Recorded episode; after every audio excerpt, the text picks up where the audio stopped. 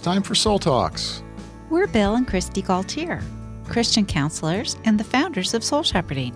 In John 10, Jesus says, I am the good shepherd. I lay down my life for the sheep, and I take it up again. My sheep follow me. No one can snatch them out of my hands. In other words, with Jesus at the cross, we are unforsaken. That's our theme for this special series during Lent. Thanks for joining us. Good morning, Bill. Good morning, honey. You went for a run this morning. I did. It was so beautiful outside. Did you hit a tree? You have like a spot of what looks like green pollen in your hair. Yeah, I ran through a tree. How'd you do that? I was flying. there was a pine tree by you know the pine tree by the lake where we did that Christmas Oh, yeah, picture yeah. with our kids and we all climbed up in the tree and got a picture that Yeah, year. yeah. Well, the branches kind of go down low, and so I do. ran ran through it. So. Oh, well, it blessed you with its pollen this morning. Well, I hope it's not blessing your allergies. Yeah, no, thankfully not. So, yeah, we're straying from our regular here. It's the morning and we're recording. We don't usually do that. I'm not a morning person. Well, you're looking pretty chipper and s- Oh. smiling and sounding nice. Well, it's kind of nice. I, did- I forgot the sun comes right in here on this chair in the morning, so I'm enjoying the warm sunshine. Yeah, that's nice. here and it's been so fun hearing from our listeners. They're like a spot of sunshine to us. They contact Yeah. us. Mark, who's a spiritual formation pastor in Grand Rapids, Michigan, emailed us this week and oh, thanks for your podcast and really enjoying them. And it's just so fun to hear from people and get a little sense of who's listening, who's joining us, and who's in our community. Yeah, we heard from Wes and Catherine Johnson in Everett, Washington. Wes is a pastor at Bethel Church and uh, leader of Awakenings Prayer Institute. They do a lot of retreats and provide resources for pastors and leaders and all kinds of folks. And Wes and Catherine listen when they're driving together, Oh, I love that. tuning into Soul Talk. And they have their own conversations heart to heart and listening to each other and praying together. Good for them. Love that. Yeah, we were watching a, a movie recently where there was a, a woman walking down the road and a guy who goes to school with her pulls up and sees her and asks her if she wants a, a ride. And she says, No, you know, I just want to be left alone. And he says, Well, usually when I want to be left alone, company does me well. yeah, isn't that right? We really need those connections with each other. And that's what we're hoping to do here is you and I have a soul talk to help our listeners do the same with a spouse or family member, friend, someone they're caring for. Yeah, it's it's easy to isolate when we're in pain and think nobody'd want to be with us. Nobody would want to journey this with us, or we don't want to travel with anyone. And that's kind of what we're talking about here in this Mhm. fifth station of the cross, because the fifth station of the cross is Simon helps Jesus carry his cross and enters into the pain. Now, Simon doesn't do this by choice, like this man who pulled up and offered the woman, you know, a ride home from school. Yeah, well, not at first. As we explain in the devotional, he's forced by the soldiers to carry the cross. We read in Mark 15:21 as Jesus is stumbling under the weight of the cross. But it appears that Simon has a change of heart, that he goes from maybe being bitterly angry about Well- this to seeing Jesus and how Jesus responds to the sufferings with kindness and love and how he's crucified to forgive us of our sins. And it seems that he and his sons are won over because we read in Romans 16:13 that his sons were followers of Jesus. Yeah, and that that's a hopeful thing, and yet I, I don't want to skip too fast over what it would feel like. I mean, I really empathize with Simon Mm. here, thinking this would be horrifying to be forced into this Mm. awful scene. Mm-hmm. And you know, I love that you point out here in Unforsaken how in him carrying the cross, he he was forced to do it. Number one, and we don't like to be forced against our will to do things, especially horrible, hard, suffering things. And then as he was carrying the cross, then the crowds were jeering at him now too, and the soldiers were abusing him too. And you know, we think about how, especially here in America, we we cling to our rights and we make such a big deal when a right is violated. You just think of how Jesus, his, all of his rights. I mean, he was innocent and he was suffering, and all of his rights were being totally and completely disregarded.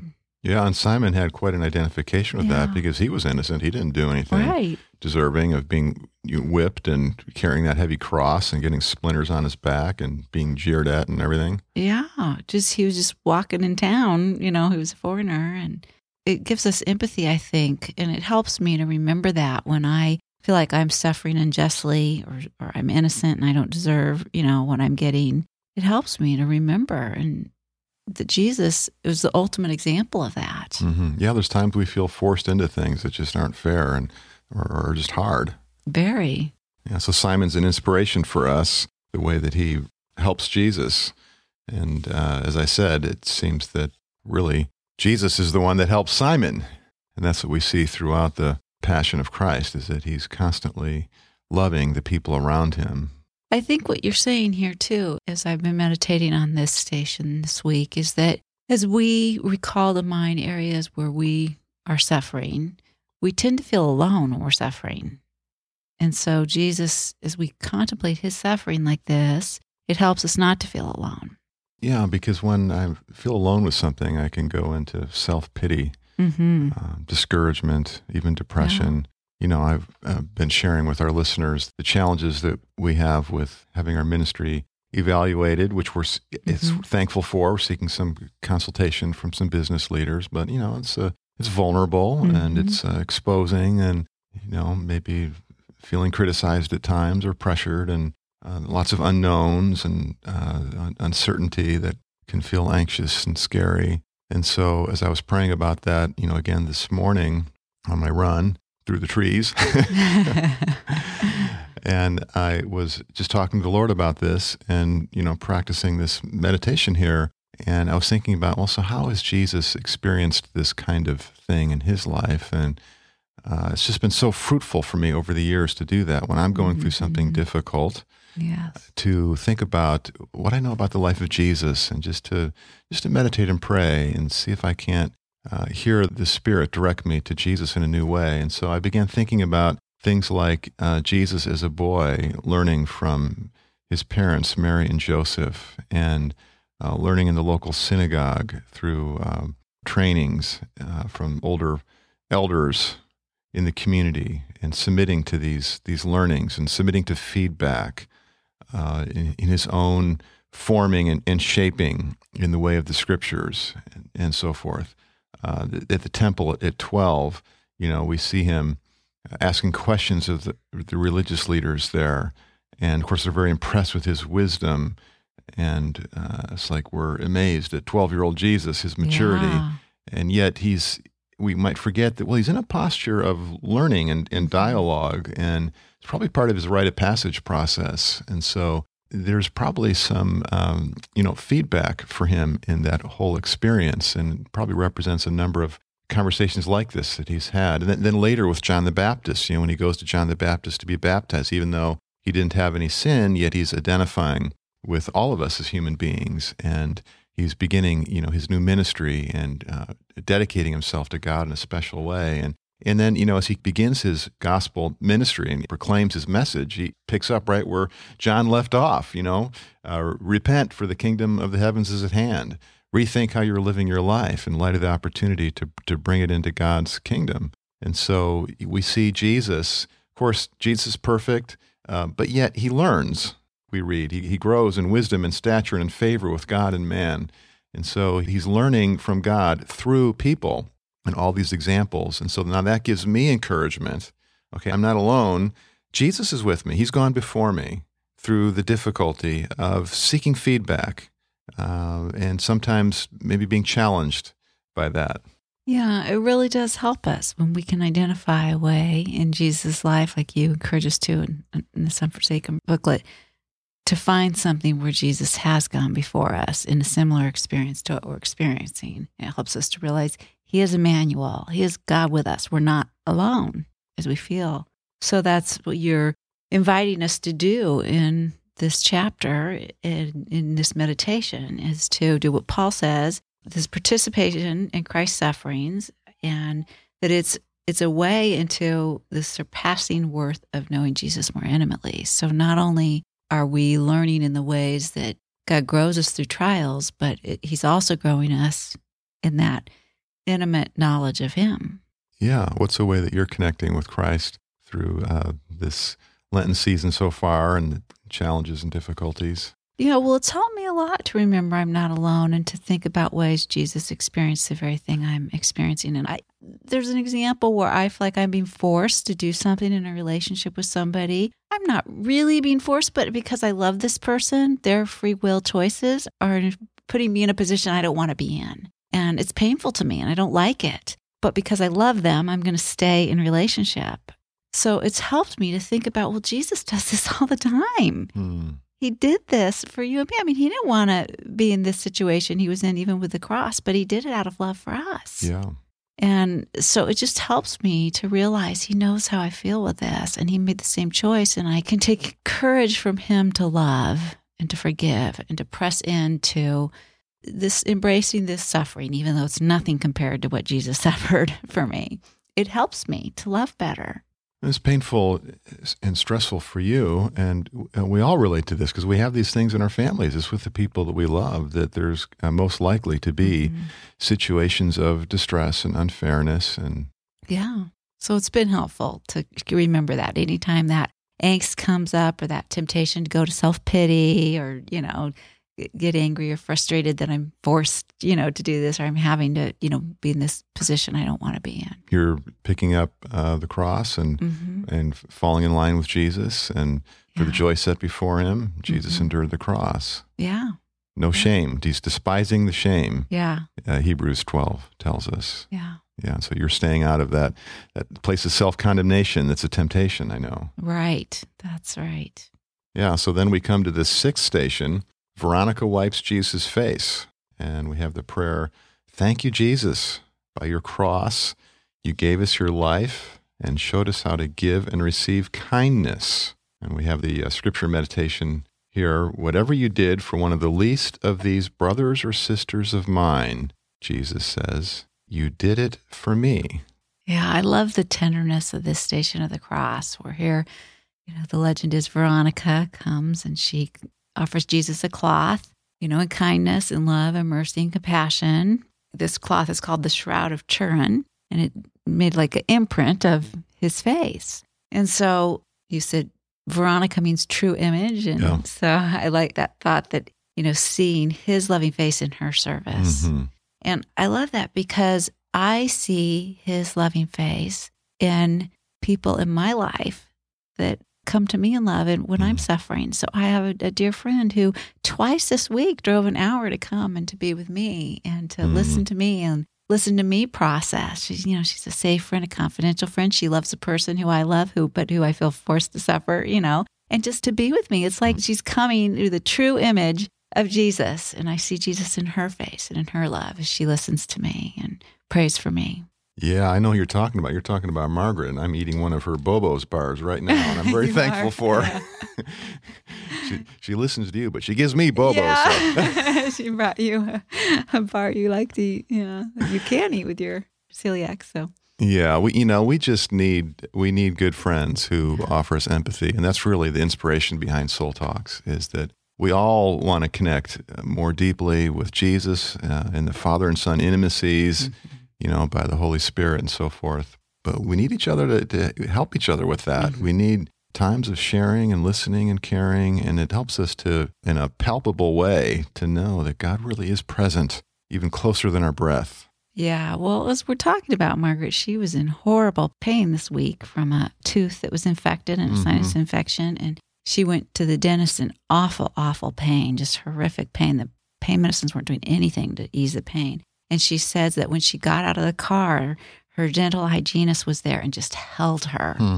And she said her dental hygienist was the face of Christ to her in yeah. that pain. You know, because there was that yeah. empathy, that sense of, you know, I'm here with you. You're not alone. I'm here for you. I'm, you know, so sorry you're suffering. The dental hygienist had some empathy for her and her pain. And she felt Christ embrace through her. Yeah, I was so thankful for that. I, I felt hugged by that yeah. dental hygienist. Yeah. And it's easy, you know, it's a good reminder, honey, that, that it's so often it's the little things like Veronica's cloth mm-hmm. that uh, some simple act of kindness and generosity that really can make a big impact for somebody. You know, our, our smile, our encouraging word, dropping a note, you know, it really makes a difference. It does. Yeah. And you identify in Unforsaken, it's been helpful to me in our meditations that we need to be on the giving end of this and the receiving end mm-hmm. of God's grace and kindness to us. Yeah, it's, it's, so often, you know, as pastors, leaders, Bible study leaders, parents, just helpers who are seeking to follow Jesus, you know, we're earnest about serving the Lord. And, uh, you know, that's really a special focus for us in soul shepherding is that we're looking to reach the helpers who are in ministry to others because we so often forget our own needs. Mm-hmm. And so we need to receive kindnesses too. Mm-hmm. Yeah. And so people often will ask you and I, well, who cares for your souls? Because, you know, we're caring for theirs. Mm-hmm. And that's important to us. So yesterday we had seven people over in our family room with us for three hours who were with us journeying through this process with soul shepherding and our discernment and our growth. And I felt like they were caring for our souls. Mm-hmm. Yeah. Yeah. Listening to us, praying for us, uh, encouraging us, cheering us giving yeah. us feedback that we need. Yeah, and they've been journeying this with us, and I feel so much a sense of of receiving from them, and and we have others too that we meet with. But that giving and receiving balance, usually, I think each of us has a tendency where one is maybe a little bit more natural or easy. Maybe we fall towards the temptation to want to overgive, being the one who's in the position of giving more. I do. That's my temptation. Yeah, because we feel a sense of control maybe there. Yeah, or pride, or, you know, we yeah. don't want to have to need from somebody else. That's humbling. Or others of us maybe are more comfortable with receiving, don't think we have anything to give, which sometimes I fall into too and think, oh, I don't have anything to offer this mm. person. And, you know, I feel like I'm the needy one. And so I think it's important that sense of giving and receiving. And here, Veronica, in confidence, believes she had something to give Jesus, and yet she received something too. Yeah, it's, it's such a beautiful scene. I'm so thankful for this ancient story. You know, it's, it probably didn't really happen, but it's, it teaches wonderful truths. And so millions of pilgrims have been walking these stations. And so this is, I really appreciate this story. And as I was meditating on it even this morning, as I was uh, up early and, and going for a jog with Jesus, the, the lake was very calm and still and I could see in the lake the reflections of the mm, trees and the that. sky, yeah. and it made me think about this station with Veronica and the you know the Shroud of Turin, mm. and to think about yeah the imprint of Jesus' face that shows up on a smiling face uh, or in various acts of kindness. It's like yes, Lord, I want people to see you and your smile through me. So I was inspired uh, to on my Facebook page to say, hey, post a prayer on my page and I'll pray for it. Just, you know, just, just some little acts of care and generosity there to pray a prayer for people. And then my Facebook started lighting up with all these people posting prayers. And I thought, see, yeah, that's the way of Jesus. Mm-hmm. You know, it's the little kindnesses. And this is what the story of Veronica teaches us. So, Lord, we thank you for uh, your tender mercies to us that are new every morning. Praise you, Lord that the, the least of us is the focus of your attention. And there really is no least and last and lowest in the kingdom of God. It's in the kingdom of men and women, it seems that way. In our society, we treat people like that. But we thank you, Lord, that you see each one of us and what we need and what we feel. And help us, Lord, to really flow in receiving your compassion and your grace and the ways that you honor us and that we might overflow with your generosity to the people around us and share your kindness. And know that it, as we do this, particularly during Lent now, as we're on this journey, that with Simon of Cyrene, we're joining you, Jesus, in your crosswalk. And this ministers to you. As Paul told us, this is the companionship of Christ's sufferings. And it's the surpassing worth, the precious prize of life is this deeper intimacy with you, Jesus. And so often it comes through these paths of the difficulties and sufferings of life or the little kindnesses that don't pick up so much in the world but are so big to you, God. So we praise you, Lord. Bless each of our listeners this day and this week. In Jesus' name, amen. Amen. Each week during Lent, we're having a soul talk in response to the readings in our new booklet called Unforsaken. It's a short storybook with pictures, Bible meditations, and prayers that invite you to follow Jesus station by station on his cross journey. You can order Unforsaken on soulshepherding.org or Amazon for as little as $5. Till next time, let's continue our conversation with Christ.